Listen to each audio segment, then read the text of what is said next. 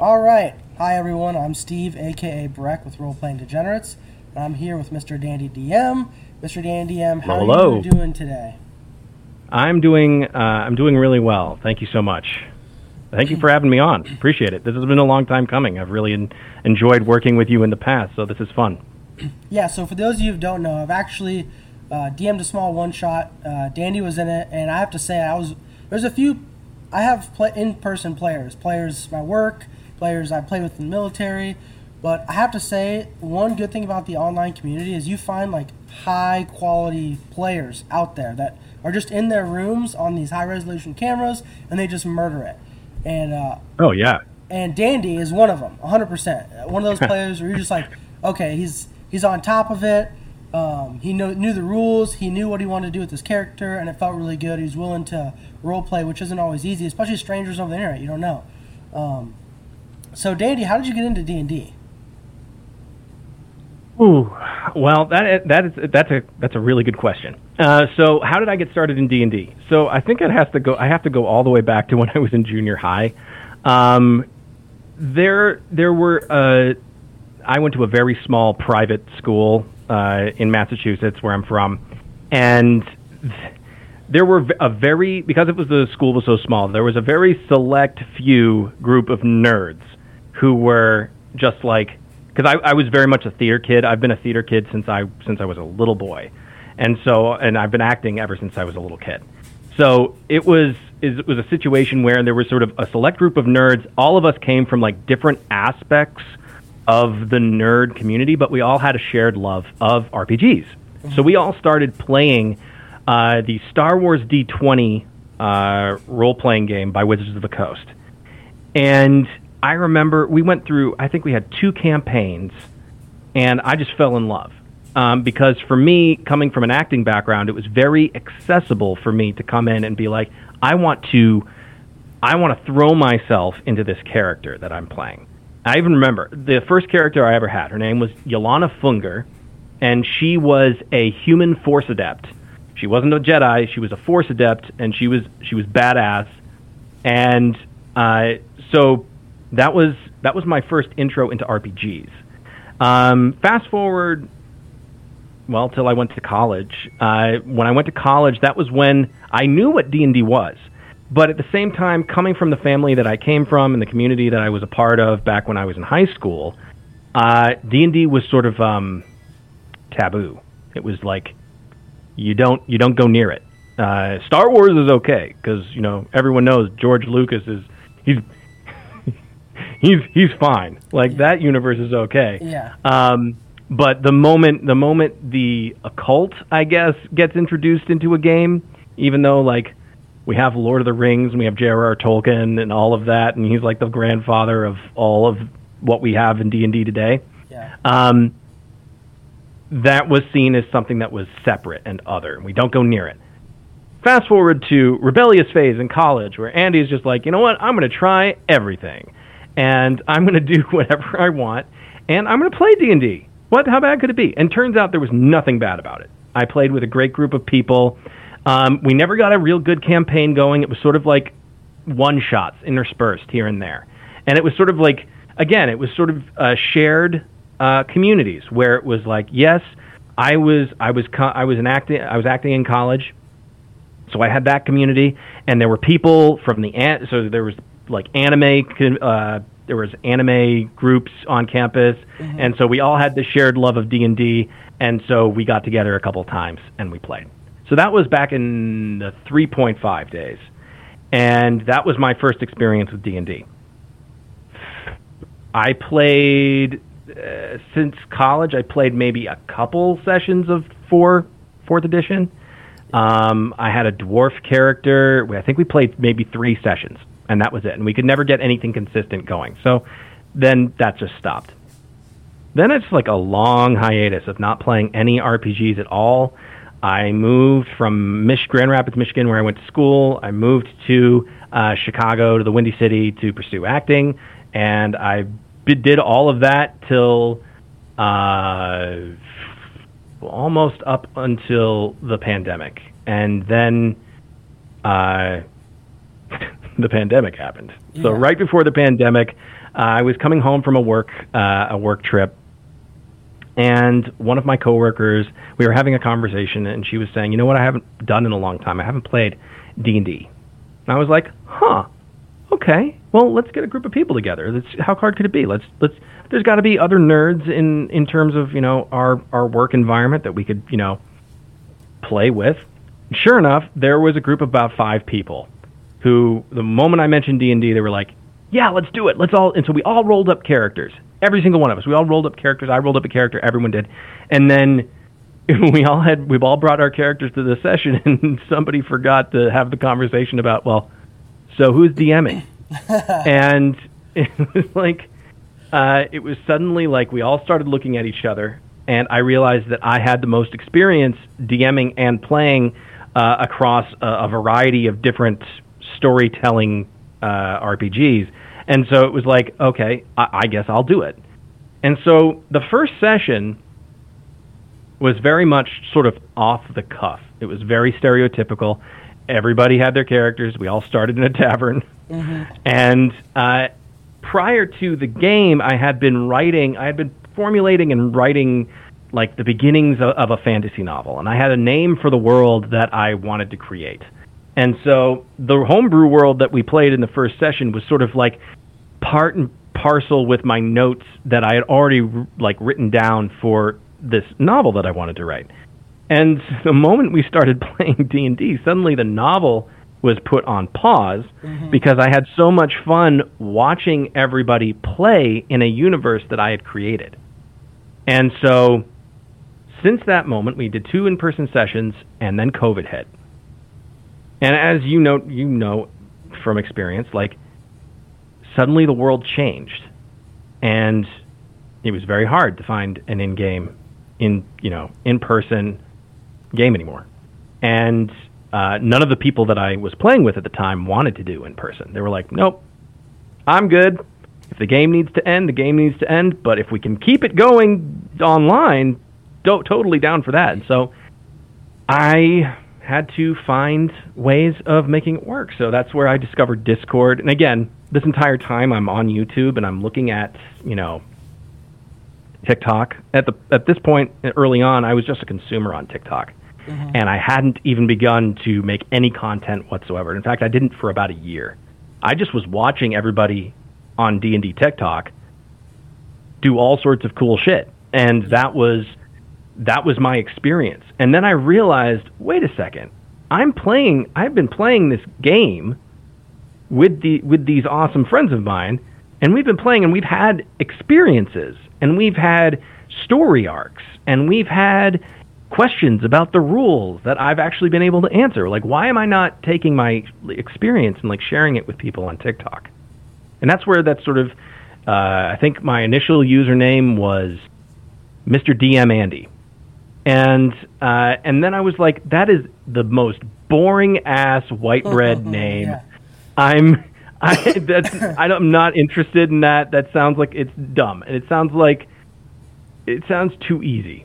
So that's and so I was trying to think of different ways of branding myself, I guess. But uh, that's sort of getting ahead. Like to answer your question, that is the long and short of it. That is my that was my first uh, experience or introduction with D and D. Um, started in college, but prior to that, many different RPG experiences before. Yeah, so I mean, you said you were kind of alluding to going towards the content creation side. Um, you kind of saw. I mean, you come from acting background. Obviously, you're well spoken. You're you're not only okay with performing, but it's almost like something you thrive to. I'm just assuming you thrive to perform in some sort of way. Oh yeah. Um, I have to be honest. When I first saw your your TikToks, I was really shocked. You only had that many that many followers at the time. Um, but recently, you've had a pretty giant. I think there was one day I saw you went up like thousands of, of subscribers within a short period of time a couple weeks ago. So I'm not surprised Um, you're, having a lot of a lot of success. But um, what what made you like? What what made you jump? Like you were kind of alluding to it. What made you make that jump? And then, what have been the biggest challenges of the creation part? Well, here's the thing. Uh, I guess the first part of that question in terms of sort of jumping in and and sort of wetting my feet on like creating content. If I'm being honest, it was because I was freaking bored. Mm-hmm. Yeah. I was I was bored. I was stuck at home. I wasn't auditioning for anything because uh, I don't know if you're familiar with the theater scene in Chicago, but pretty much all of the major theater houses in Chicago closed their doors. weren't doing hardly anything unless they were doing something like online because they sort of had to adapt in a similar way. The theater scene had to adapt, and suddenly it became like uh, an online viewing experience, but only for a select few theater houses uh, that actually could afford to do that. Here's the thing Chicago is one of the most vibrant theater communities in the entire nation, and it's known for having the most storefront theaters in the country. Like, hands down, like, not even a contest. There's so many, there's like 300 plus like storefront theaters, small, small theaters, black box style that that exist or have existed. Um, and so the pandemic really killed that, though. It took the wind out of a lot of acting, directing people's sails. And, and so I, I was one of those people. I, I was sitting at home and I couldn't audition for things. And I, what's more, it it's not that I didn't want to start auditioning for things online, like setting it up, but it was just like at the same time I was also trying to balance being a good dad and a good husband, and it just was like I didn't want to split my focuses any more than I felt possible, I, I, any more than I was comfortable with. Yeah. And so, because I knew that if I was started to do that, I would just spread myself too thin, and then I wouldn't even enjoy the thing that I was pursuing. So what is it? Somebody says something about half. Oh yeah, Ron Swanson. Don't half-ass something whole ass. Yeah. One, whole ass one thing. Yeah, uh, yeah. Don't half-ass two things. That's that's what he says. Yeah. Um, someone to model your life to. Uh, you know, uh, but um, uh, remind me of the second part of your question. Oh yes. Um, the so there that was sort of my. It was boredom, but it was also uh, I felt that my creative side wasn't being fed at all during this time. I think it was like the middle of the winter when I first started creating uh, content, and I was I was stir crazy, and I and I needed to I needed to act or perform or create something in some way. And I was doing everything with my own campaign, but I also wanted to I wanted to widen my audience. I wanted to experience that side of TikTok and and so uh, to that end, like TikTok became my it became my theater. Um, I had uh, I had this space, this office in my house, and I was just like, this is going to become my studio theater. Like this is where people are going to see me. I don't do many videos uh, outside of this room. Mm-hmm. I pretty much keep it to this location. Um, although recently I've I've realized that I have to because sometimes the TikTok algorithm gets tired of me. Wow. and so uh, recently I've noticed that I've not been getting as many views on things that like I've been doing uh, similar things but in like different like if you've seen any of my stitches or um, duets, I'll be duetting something and sort of applying like it could be a real world event. Like today I did uh, a poor guy who like was on his bike, but he had for some reason he had this massive statue of Jesus strapped to his back, and he was on his bike. And he, he literally he looks at the camera for a second while he's on this bike, and he crashes full tilt into the back of a car. and I was like, "Oh, that's somebody failing their Dex save." yeah. And and I was just like, and so I sort of just put something together, and I was like, oh, "This is the cleric. Cleric, what did you roll in your Dex save?" And the cleric rolled a nat one, yeah. and this is what happens. Yeah. And so, stuff like those kinds of videos in the past would actually get a lot of views. But I'm noticing that I think the TikTok algorithm is actually getting tired of me, or it's not finding it interesting anymore. Or the people that I'm I have as my audience, the people who follow me, they aren't finding it as interesting. Or maybe in terms of the algorithm they're being fed other things, things that they find interesting. So they've liked my content for a little while and now they're pursuing other things. I don't I don't have again, because of the reason I got into this, I don't have a drive or an impetus to get a certain follower count or to get uh, a certain number of likes per video. It's fun when it happens. Uh, there was, I mean, there was a video you're talking about when I made the sudden jump in followers. There was a video that I made like almost a month ago where it has it has currently over 1.9 million views, and it is it's still going up. Like people are still looking at it and liking it, and and it's Yeah. it's great.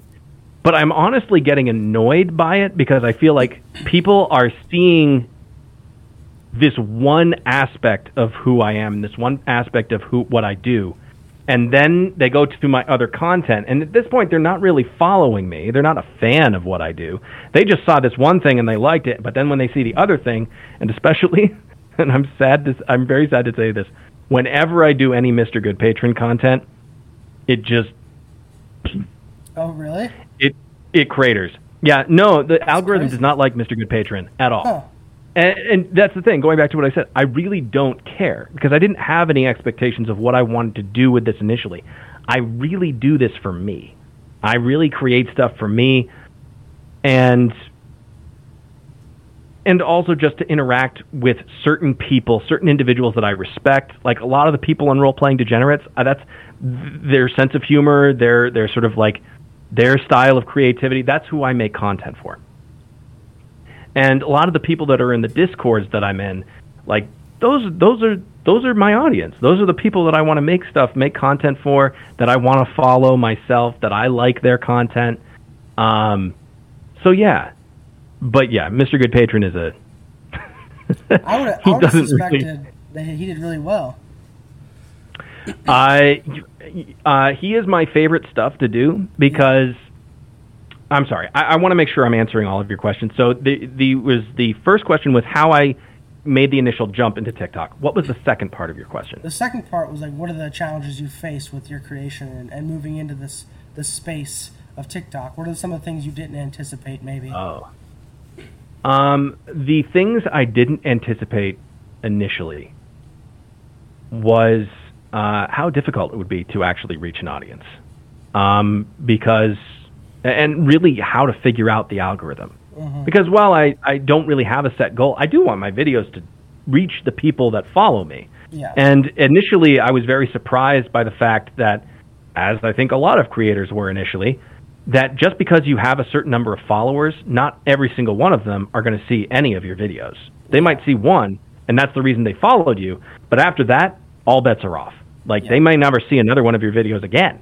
And so, for me, that was something that was a bit of a learning curve initially. But also, sort of going along with that,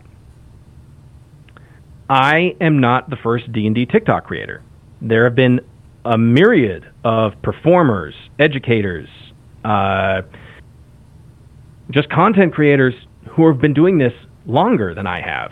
And so they have their own unique thing that they did. So, uh, but still, I'm consuming this at the same time. So I might have a different spin. So always trying to find that alternative spin. And I'm still doing this to this day somebody, uh, I'll see somebody uh, post something or duet something or stitch something, and I'm like, that was hilarious. yeah. I need to figure, and that is was very creative.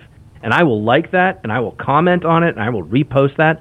But you better believe that I'm going to try and find a way to create my own unique spin on it, because I there might be something that I feel was missed, or something that I could maybe add or do better. So that is that's been something that's been very challenging. Is trying to add my own unique flavor to it. Yeah, it is. It is kind of weird. There's, I'm not gonna say the word competitiveness, but there is something that like you strive for. You get all these likes or whatever, or you get all Sure. these subscribers, and you're like, okay, so how do I make this better? You know, you have your LED lights in the background, which is like the next step for us in our studio. I'm like, how do I make my lights like Dandy's? Because his look great. I even got the To be honest, the lights, not a TikTok thing. This room has no interior lighting. It doesn't have any um, any overhead natural. lighting. Yeah. So I mean, I could change this. I, I mean, I got the I got the color lighting because I thought, oh, this is cool. But I could very easily change it to white light, Yeah. and suddenly the room is illuminated, and yeah. and I don't have to worry about having overhead light anymore. Yeah, but it, But- but it, yeah, it is it is kind of weird how you like. Fun. It is way more fun, but it's kind of weird how like, you look at what other people are doing, and it's almost like uh, that's really good content. But at the same time, you're looking at it like your girlfriend's looking at a girl that walks past you. It's like, well, what, what is she doing that's so much better? Like, his lights are better. His everything, his whole setup's better. He speaks better. So you kind of do have this like look of like, what are other people doing, and how do I match slash beat that? It's kind of weird. And I mean, it go, it, that definitely takes me back to when I was first starting to create content, because a lot of the talk at the time when I was first starting was, oh, you have to make sure that you have a good uh, follower to um, following ratio in terms of the numbers and you can't have you can't have over a certain number of creators that you follow in comparison to how many follow you. Mm-hmm. You can't have you can't go above a certain amount. And I'm actually very thankful that I didn't know that advice when I first started because I just followed everyone. Mm-hmm. I followed everyone. There was a time where I think I had maybe 500 followers and I had over 1,500 people that I followed and I have not really. I mean, I've definitely have thinned certain things. I've sort of honed down on what I'm interested in, and sort of the the common language that I want to use, and who I want to speak with, and who I want to be seen speaking with. Mm-hmm. Um, so there's I've definitely thinned things out a little bit, and you know maybe increased in certain areas and who I follow. But that I think actually benefited me in the long run following so many people because I was taking in so much content and I was seeing, oh wow, every there are so many different unique views of this community and of this game.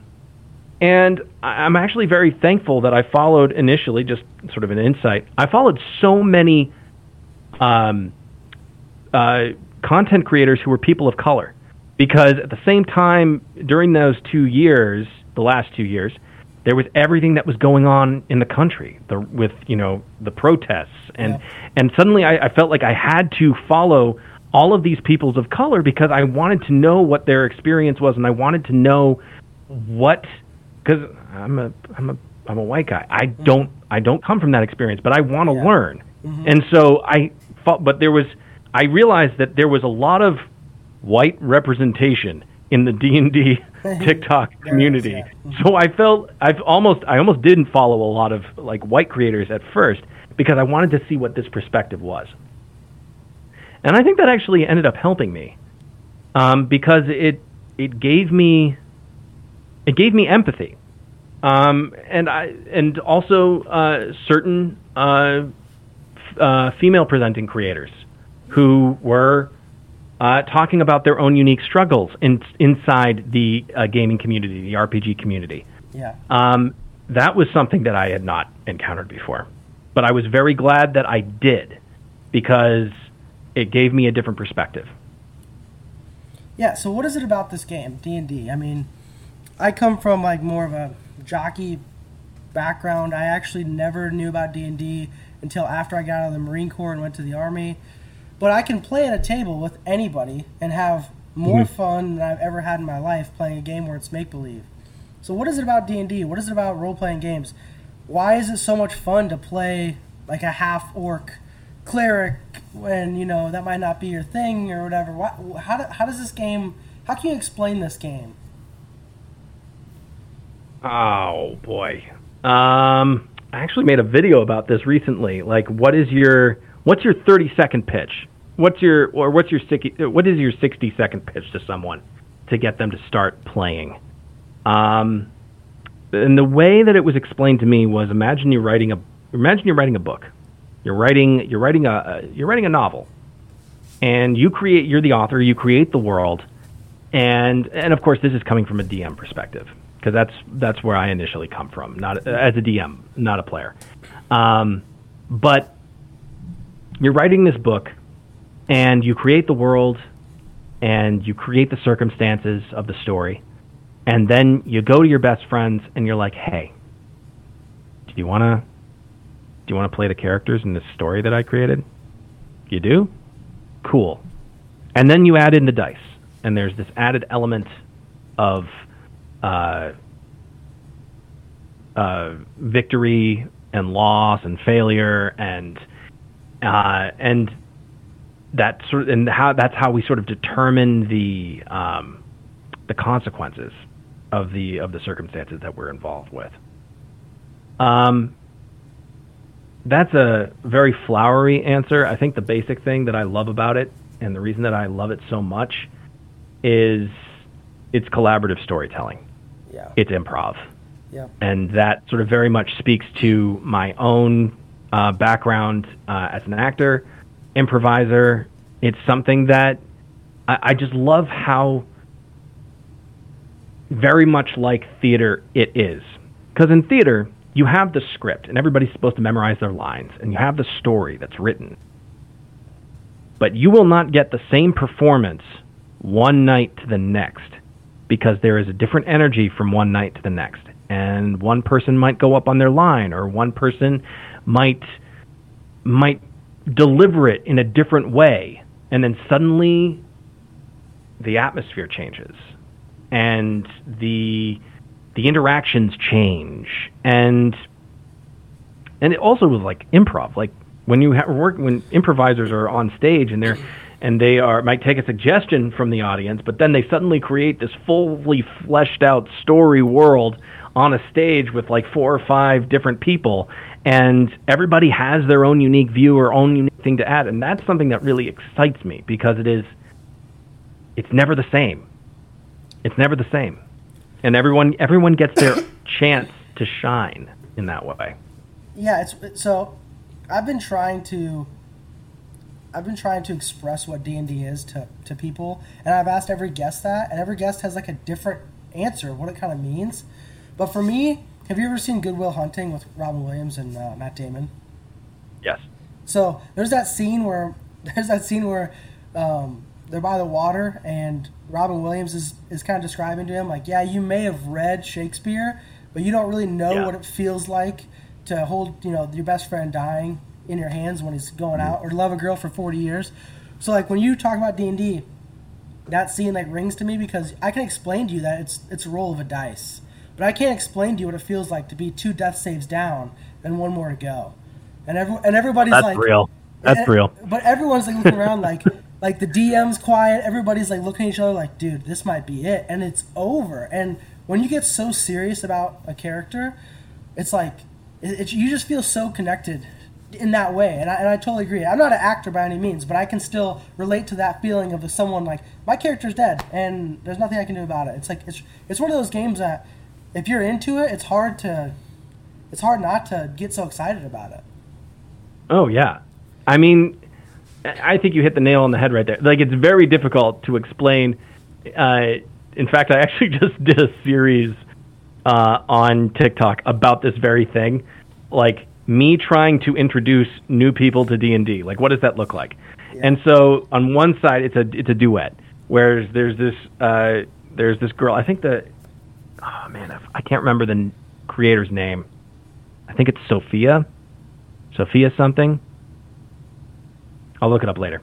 Um, but her from her like content is her just unwrapping a lollipop, and I think it was originally intended as this is our first date, and she like puts the lollipop in her mouth and she's just sitting there, and she's sort of reacting sort of to something, but she's not saying any words. Yeah. And so I took that and I'm like, I can run with this shit. I know exactly what I wanted. Yeah. So I took out I took out Mordenkainen's Tome of Foes and I went to like the chapter right in the front of the book uh, about the Blood War. And I just started to read about the Blood War. But at the very end, I think it's like um I think the video is like a minute long. And at the very end, she's like, uh, she gets like this, her face gets all screwed up, and she's just like looking at you like you're insane. And she just suddenly like, oh, okay, bye. And she gets up and walks away. And I'm just like, no, I have to tell you more about Dungeons and Dragons. But yeah, I did. I did like I did like a three uh, a three scene or a three episode version of that scene where I just kept reading from the same chapter, and each each time I would try to do like put more emphasis on certain things to hopefully get it across, but it never ultimately lands Yeah. because she eventually just gets super weirded out and leaves. which is I feel like the case for a lot of my non-nerd.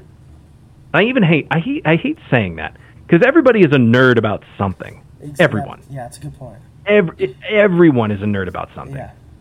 Like uh, what is it? Uh, fantasy football is just Yes. uh, fantasy football is is um, oh it was, it was a really funny bit. Uh, fantasy football is for people who are not good at fantasy or football. so I was just like everybody. Every, that's actually a really good explanation for how everyone is a nerd about something. yeah, it's true. And so and so like, but not everybody. Not everybody is going to be a nerd about D and D and even even storytelling like that can be very suddenly people get their hackles up and they're just like i want nothing to do with that. I want nothing to do with improv. I don't want to tell a story. I don't want to even be this other thing. And and sort of but um i think i think one of the things that i try to impress on on people is the uh, the idea of play. Like remember when you used to play as a kid and you used to act out things as a child? Because i feel we all did that. We all totally did that. did that. Yeah. Yeah, this is that. But it's but there there's rules, and there's uh, there's dice, and uh, there are stakes for certain things. Um, yeah, yeah, that's uh, but yeah, it is very difficult to uh, to get uh, to communicate D and D to people Yeah. in a way that that is palatable or makes them interested. Yeah, it is. And also, one thing where we've had problems with is the next step. We have a couple things at RPD we're trying to do, but the next thing we're trying to do, like we've been talking about it the last few days, last few months, we've been trying to figure it out, is we've been trying to get like the most elite, in our opinions, players. I mean, like players that will will go to you know the the deep end of their character and try to figure it out, and we've been trying to find that that group, like the core group of like who we we're trying to find the best streamers out there. Who can we find who's going to make this like the best DM? Who's going to make this like the best game ever? And honestly, it's like difficult to even to find online, which is way easier than in person. But it's difficult to find the right group. It's it's hard to find like the group to play with sometimes, especially if like you're willing to go to those lengths where you're getting into those characters. But I will tell you, um, every time we talk about it, you're already on the list. Like, okay, well, Dandy's gonna be on there. Like, you're always the number one on the list. Like, well, what if he doesn't Oh, want to play? What if he doesn't want to play? And I'm just like, we're gonna make him play. Like, he's got to be on the li- on the, the game. But Well, I'm always down. I'm always down to, I'm always down to experiment and to try new things. And because as a dungeon master, I'm sure you you know the ex- you have the exact same experience. You've created like a ton of characters that you probably will never get around to playing I- all of them. I hate it. Yeah. but any yeah. opportunity you get to play, you're like, oh, I know exactly who I want to, uh, who I want, who I'm feeling like right now. Um, uh, there's a well, uh, there's a uh, for our uh, for our game uh, at Fan Expo. Um, I'm playing a Owlin character, an Owlin monk. Yeah, Do you need a mini? and do I need a mini? Mm-hmm. I don't know. I don't know. I, I no I- one has no one offered me a mini. Can I show Can I show you an Owlin mini I painted? sure. Yeah, that's dope. Because I'll 100 percent bring it.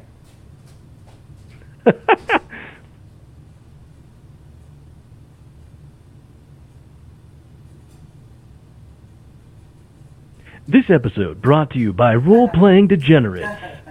Are you feeling like a degenerate today? Well, go on over to Role Playing Degenerate's Discord. That is awesome. It's not a monk. I'm trying to focus it. It's not necessarily a monk, but um, I'm a huge fan of the Owlin, and there's not too many Owlin minis out there. So as soon as I saw a couple, I snagged them up. I'll bring it just in case you want to use it. yeah, sure. I, I mean, it's it's a it's a dope mini, regardless. But the Owlin, the Owlin has always intrigued me because ever since Strixhaven dropped, and sort of that race was introduced and made canon, because I think it was it was in it was in Unearthed Arcana Yeah. prior to it being introduced into Strixhaven.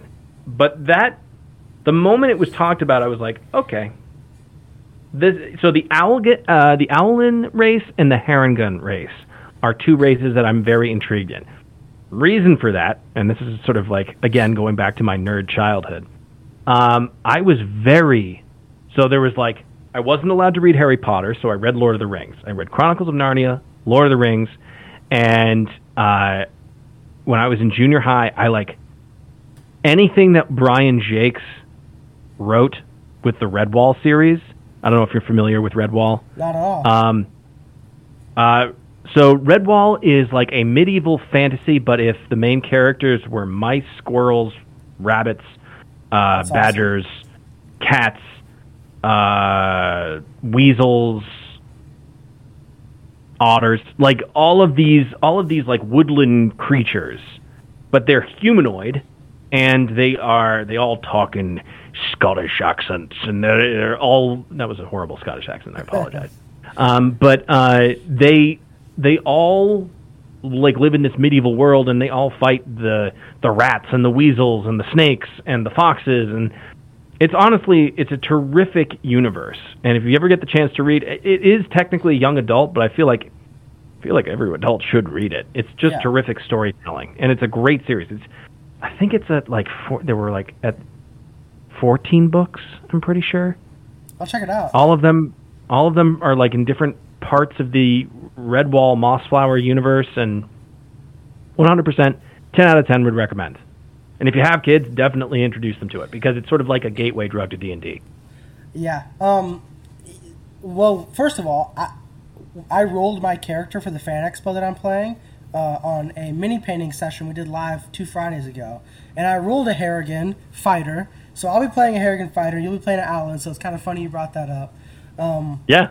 As far as like the reading kid stuff, my my second favorite TV series of all time is Troll Hunters, which is supposed to be a kids series on Netflix. Um, but it's dope. It's too good. Never me not to watched- like- I've never watched Troll Hunters.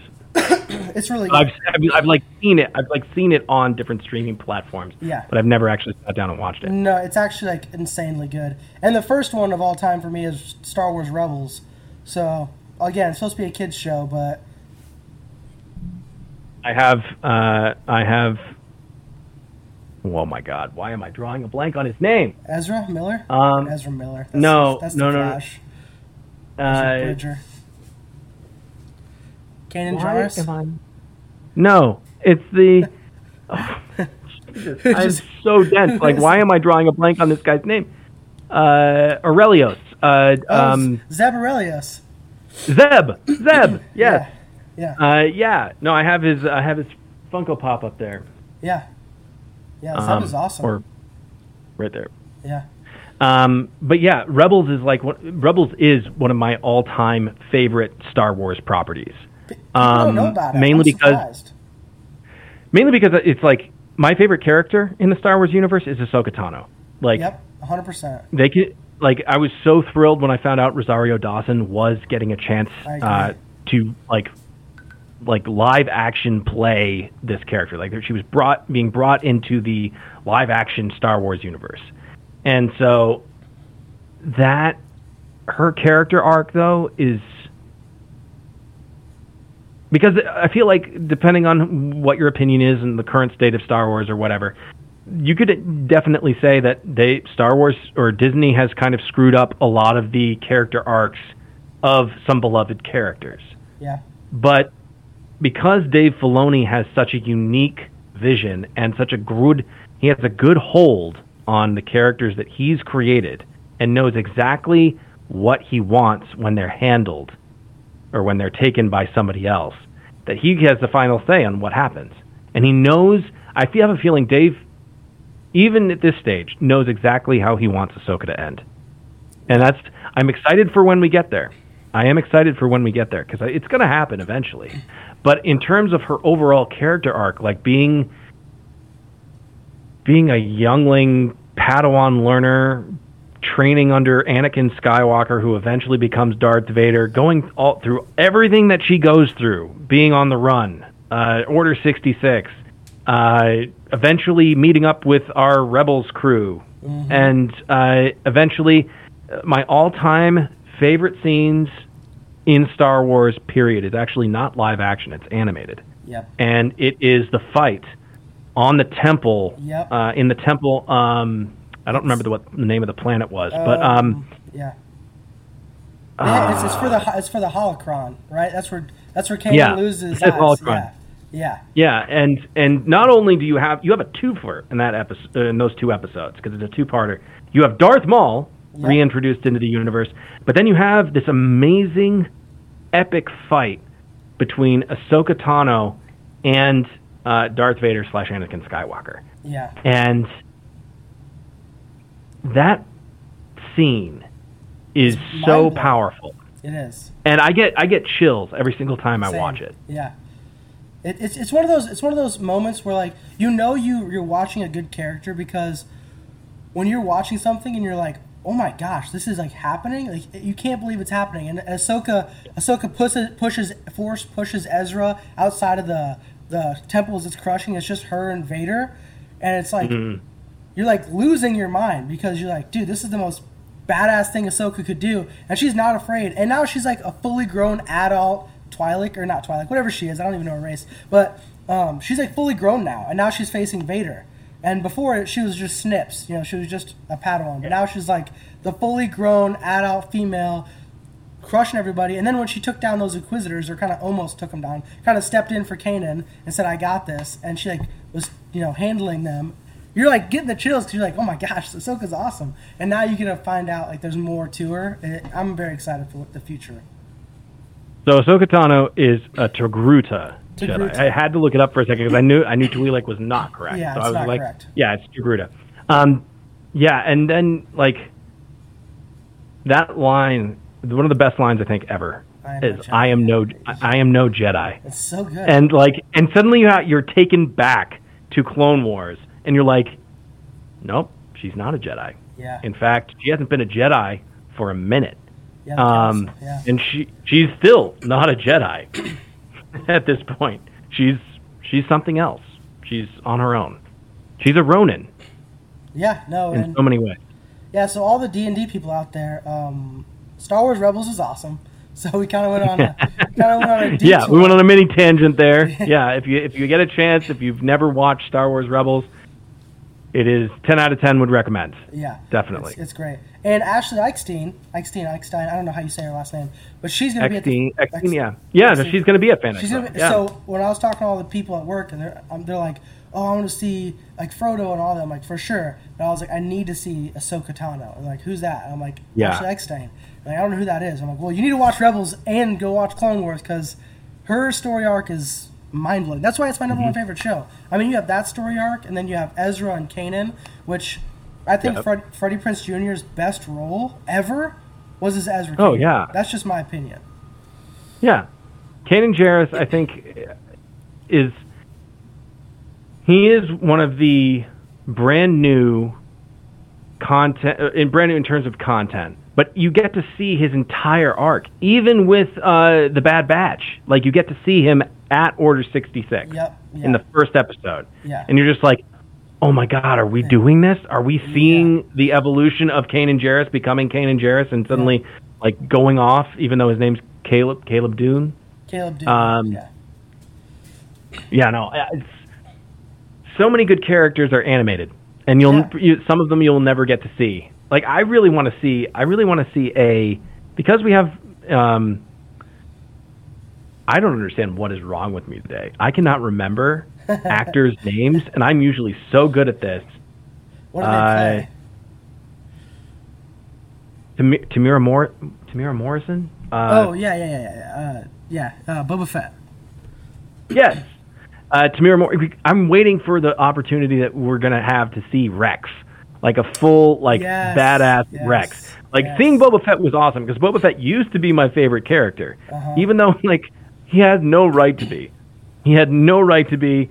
Yeah. It was just, uh, it, when I saw Empire Strikes Back as a little kid, I was like, this is another masked character. Darth Vader's cool, but this is another masked character that, for some reason, we don't know why, but Darth Vader respects the hell out of this guy because he goes up to him and he says, "No disintegration," and you're just like, "As you wish," and you're just like, "Oh, that cool gravelly voice! Oh, this is so dope!" And he wears a helmet; it's awesome.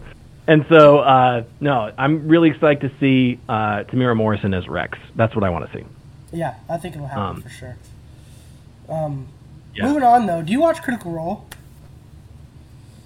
Uh, yes, yes, I do. I actually just got. I just got. I'm in the middle. I'm in the middle. I took a break for a while because uh, I I was consuming so much, so many different podcasts um, that I I just was like, I need to stop because I I need I need to put time towards other things. Yeah. And so I took a I took a break for a little bit on Critical Role. I'm in the middle of campaign two right now, Mm-hmm. and I'm on episode 82. Uh, I was actually just listening to it at the gym right before I came on here, Yeah. and uh, it has to do with the they're in the um, they're in the pocket dimension that uh, this wizard has created, and they're trying to and they end up having to destroy. They're trying to destroy the permaheart Yep. Yeah. and uh, and this is all uh, right before the um, the Angel of Irons and that whole part. So Ashley Johnson is currently not with them right now, Yeah. Yeah. Yeah. yeah. but but yeah, that's that's where I am. But yes, I do watch Critical Role. I consume like any Critical Role scene that comes up on YouTube. I've like watched it. Um, I will. I have can't tell you how many times I've watched uh, uh, Joe Manganiello steal the hand of Vecna. Dude, Like- I, yeah, I'm the same as you. I've watched that scene. I've watched him uh, on D and D Beyond talk about that scene, about how Yeah. like that like he he went through like all of these different things, and this is Yeah. this is an example of a player who has gone and writes so much and does so much in terms of backstory.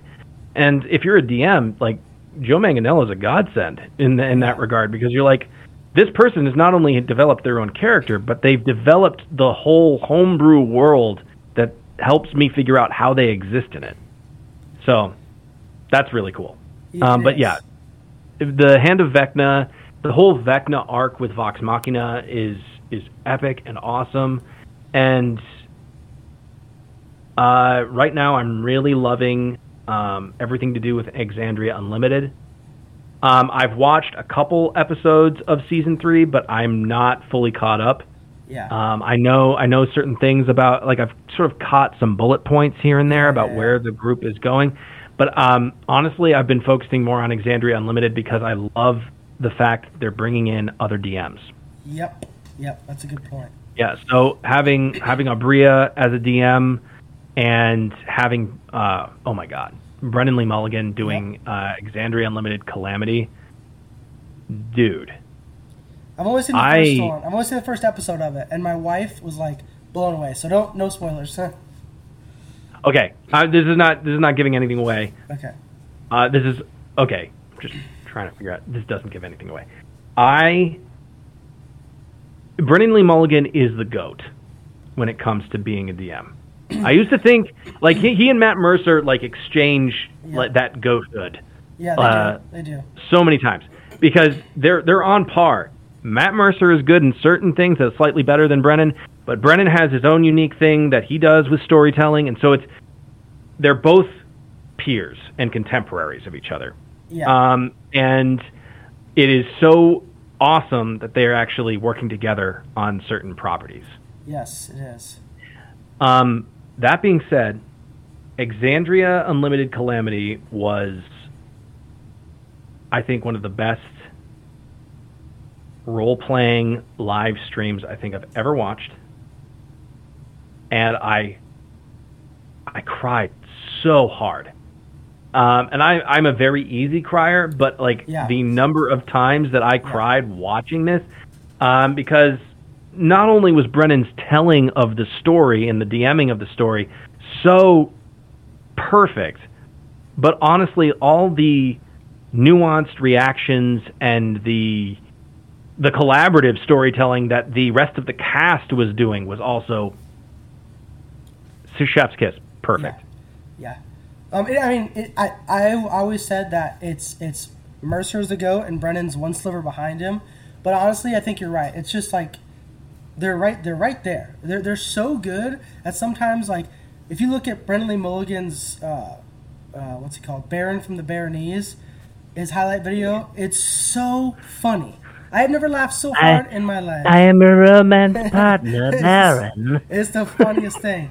But also, you can look at Matt Mercer's stuff and some of the stuff that that he pulls out. And I'm not going to spoil anything for season or campaign two for Critical Role, but there's something that one character has been doing this entire thing in in in uh, the campaign two, and you're like, why are they doing that? It's so weird. And you find out in the last, the very last episode, what's been going on, and then he's given a choice to do what, you know, so, something happens where he's given this choice, and it's just like, oh my gosh, you you're never gonna find that unless you have that kind of group, you know, or or you have like that kind of dedication. But they're doing these things that are just like mind blowingly intense and awesome, and and uh, I've cried on a few occasions watching Critical Role and there was actually a um, there was a uh, what's his name, Liam O'Brien. He did a yeah. He did a um, uh, what's it called? He did a one shot where he just had a, a family member die in real life recently at the time, and he mm. did a one shot where he was the DM, but it was five thousand years in the future, and they were themselves, and the whole thing led up to them finding future Liam, who was still alive in this like weird sort of embryonic chamber, or they kept him alive, back to tank for lack lack of a better term, and he was explaining to to his friends five thousand years ago why he liked them so much, and he would always end it for I think he ended it like he would say this long thing about how much he loved Travis, but he's really talking about Travis and how much he loved Laura, but he's really talking about Laura. And he would just say, "I'm richer for having known you," I, to close that and then move on to the next person. And by the last person, like you can tell he's gripped with something that just happened in his life for real, and that he's expressing it in this way. And I'm like crying. I'm like straight up bawling like a kid because I'm you're attached to this whole story and what's going on, and he's trying to express something. Um, and there's no, it's just so weird. There's no other game like it where you can be Baron from the Baronies, but also be willing to die next to someone or sacrifice yourself in the same game. And it's just so yeah. funny. It's so weird. I don't know how to explain it. Um, you get those moments because you have this weird, uh, this weird, beautiful combination that exists between having the right players and the right DM. The right DM is going to allow you to have those opportunities, and the right players are going to recognize when the opportunity is given to them. And if you if those two things are out of whack, where the DM sort of makes it all about themselves or all about their own story or railroads the players or whatever, then you're not going to have those moments because that the illusion or the the idea of player choice is completely lost, and suddenly players' choices don't matter. Um, but when that when you have that good DM who gives the players that freedom, then you will have players, and if you have players who are rec- or cognizant of that, then they're going to be like, "Oh, I know what I can do here." Or I know I know what my choice or how my choice might impact the story or a possible impact for the story. And it could be something that ends up not being what they thought, but even that is just like, well, that was an unforeseen consequence. That's awesome. Yeah, it, it is really a special game in that regard. Um, all right, I got one more question to ask you because I always end with this question, um, sure. and that that is, where do you see yourself with D and D in 5, 10, and fifteen years? Ooh, that is that's bucket list territory. Um,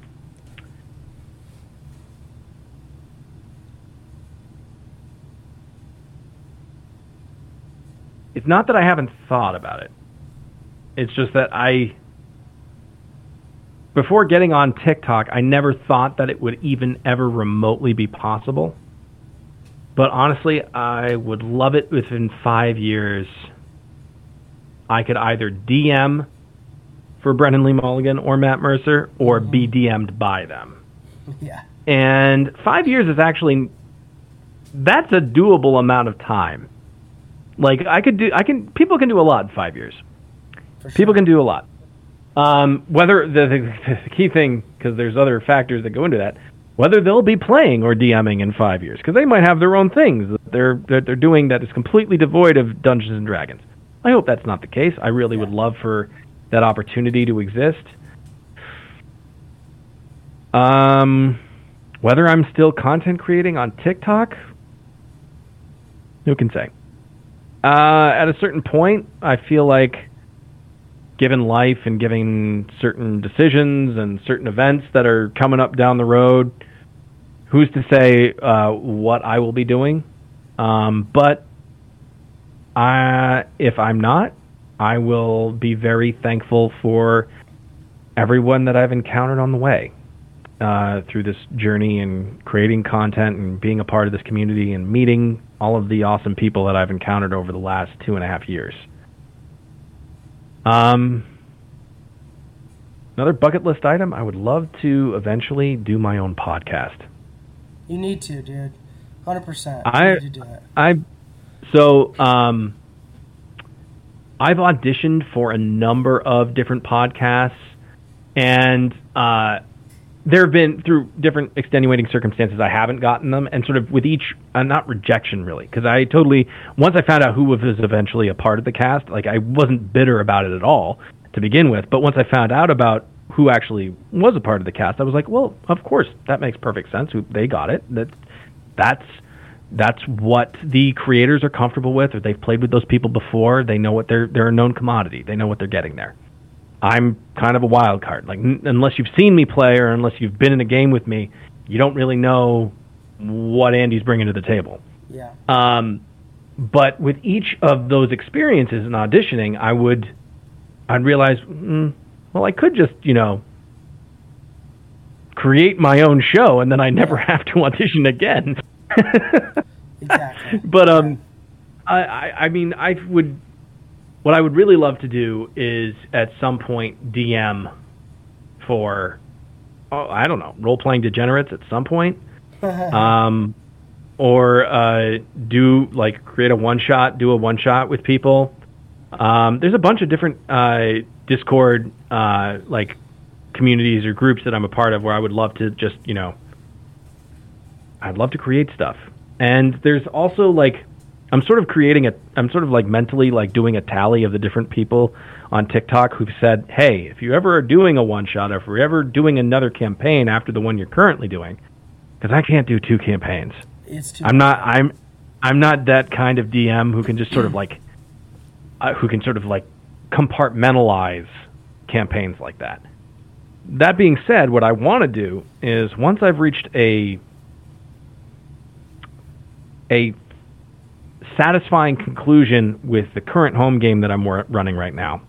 Once I'm done there, I would love if the next game that I do could be a live stream podcast or a live play Yeah. that is also like set a hundred or or fifty to hundred years in the future, um, dealing with the consequences of everything that has happened in my home game. That way, I can continue to pursue the creation of the world uh, that I have made. I can like really either zoom in on particular places that my current party hasn't even been to yet, and so that's sort of that's sort of the dream. Um, but yeah, using using TikTok as a as a way to. I guess if I were to still be on TikTok in five years, uh, I would always still I would still be using it to you know create positive spaces and safe spaces for for people to talk about RPGs, TTRPGs, D and D, nerd, everything. Yeah. I probably won't be doing my regular, you know, Wednesday night pancake breakfast uh, or pancake dinner, Brenner uh, lives. I don't know if I have the the ability to do that for five years, but yeah, creating uh, creating a place for everybody in the D and D community to feel safe, to feel included, to to feel like a contributing member. That's that's what I I would consider that a win. I don't know if that's what I'll be doing in five years, but that's For what I would like to continue to do. Yeah. Well, one thing I would like to say is, like I said, we've been looking for this. Like we keep calling it the group. Like we're looking for the DM. We're looking for the you know D and D family. I don't know if you're familiar with Haley with D and D family, uh, but but like these people we've met that we've talked to and we've kind of wanted to play with. We're looking for the group. So everybody who's listening out there, if you think Dandy should DM the role playing degenerates and some other uh, people we've talked to, let us know because when he's done with this campaign, we're going to hold him at gunpoint and make him do it. Um, but in, until then, um, where can everyone find you? or get or connect with you? Uh, I here's the thing. Like I, I'm on other socials, but I rarely, if ever, do anything outside of TikTok.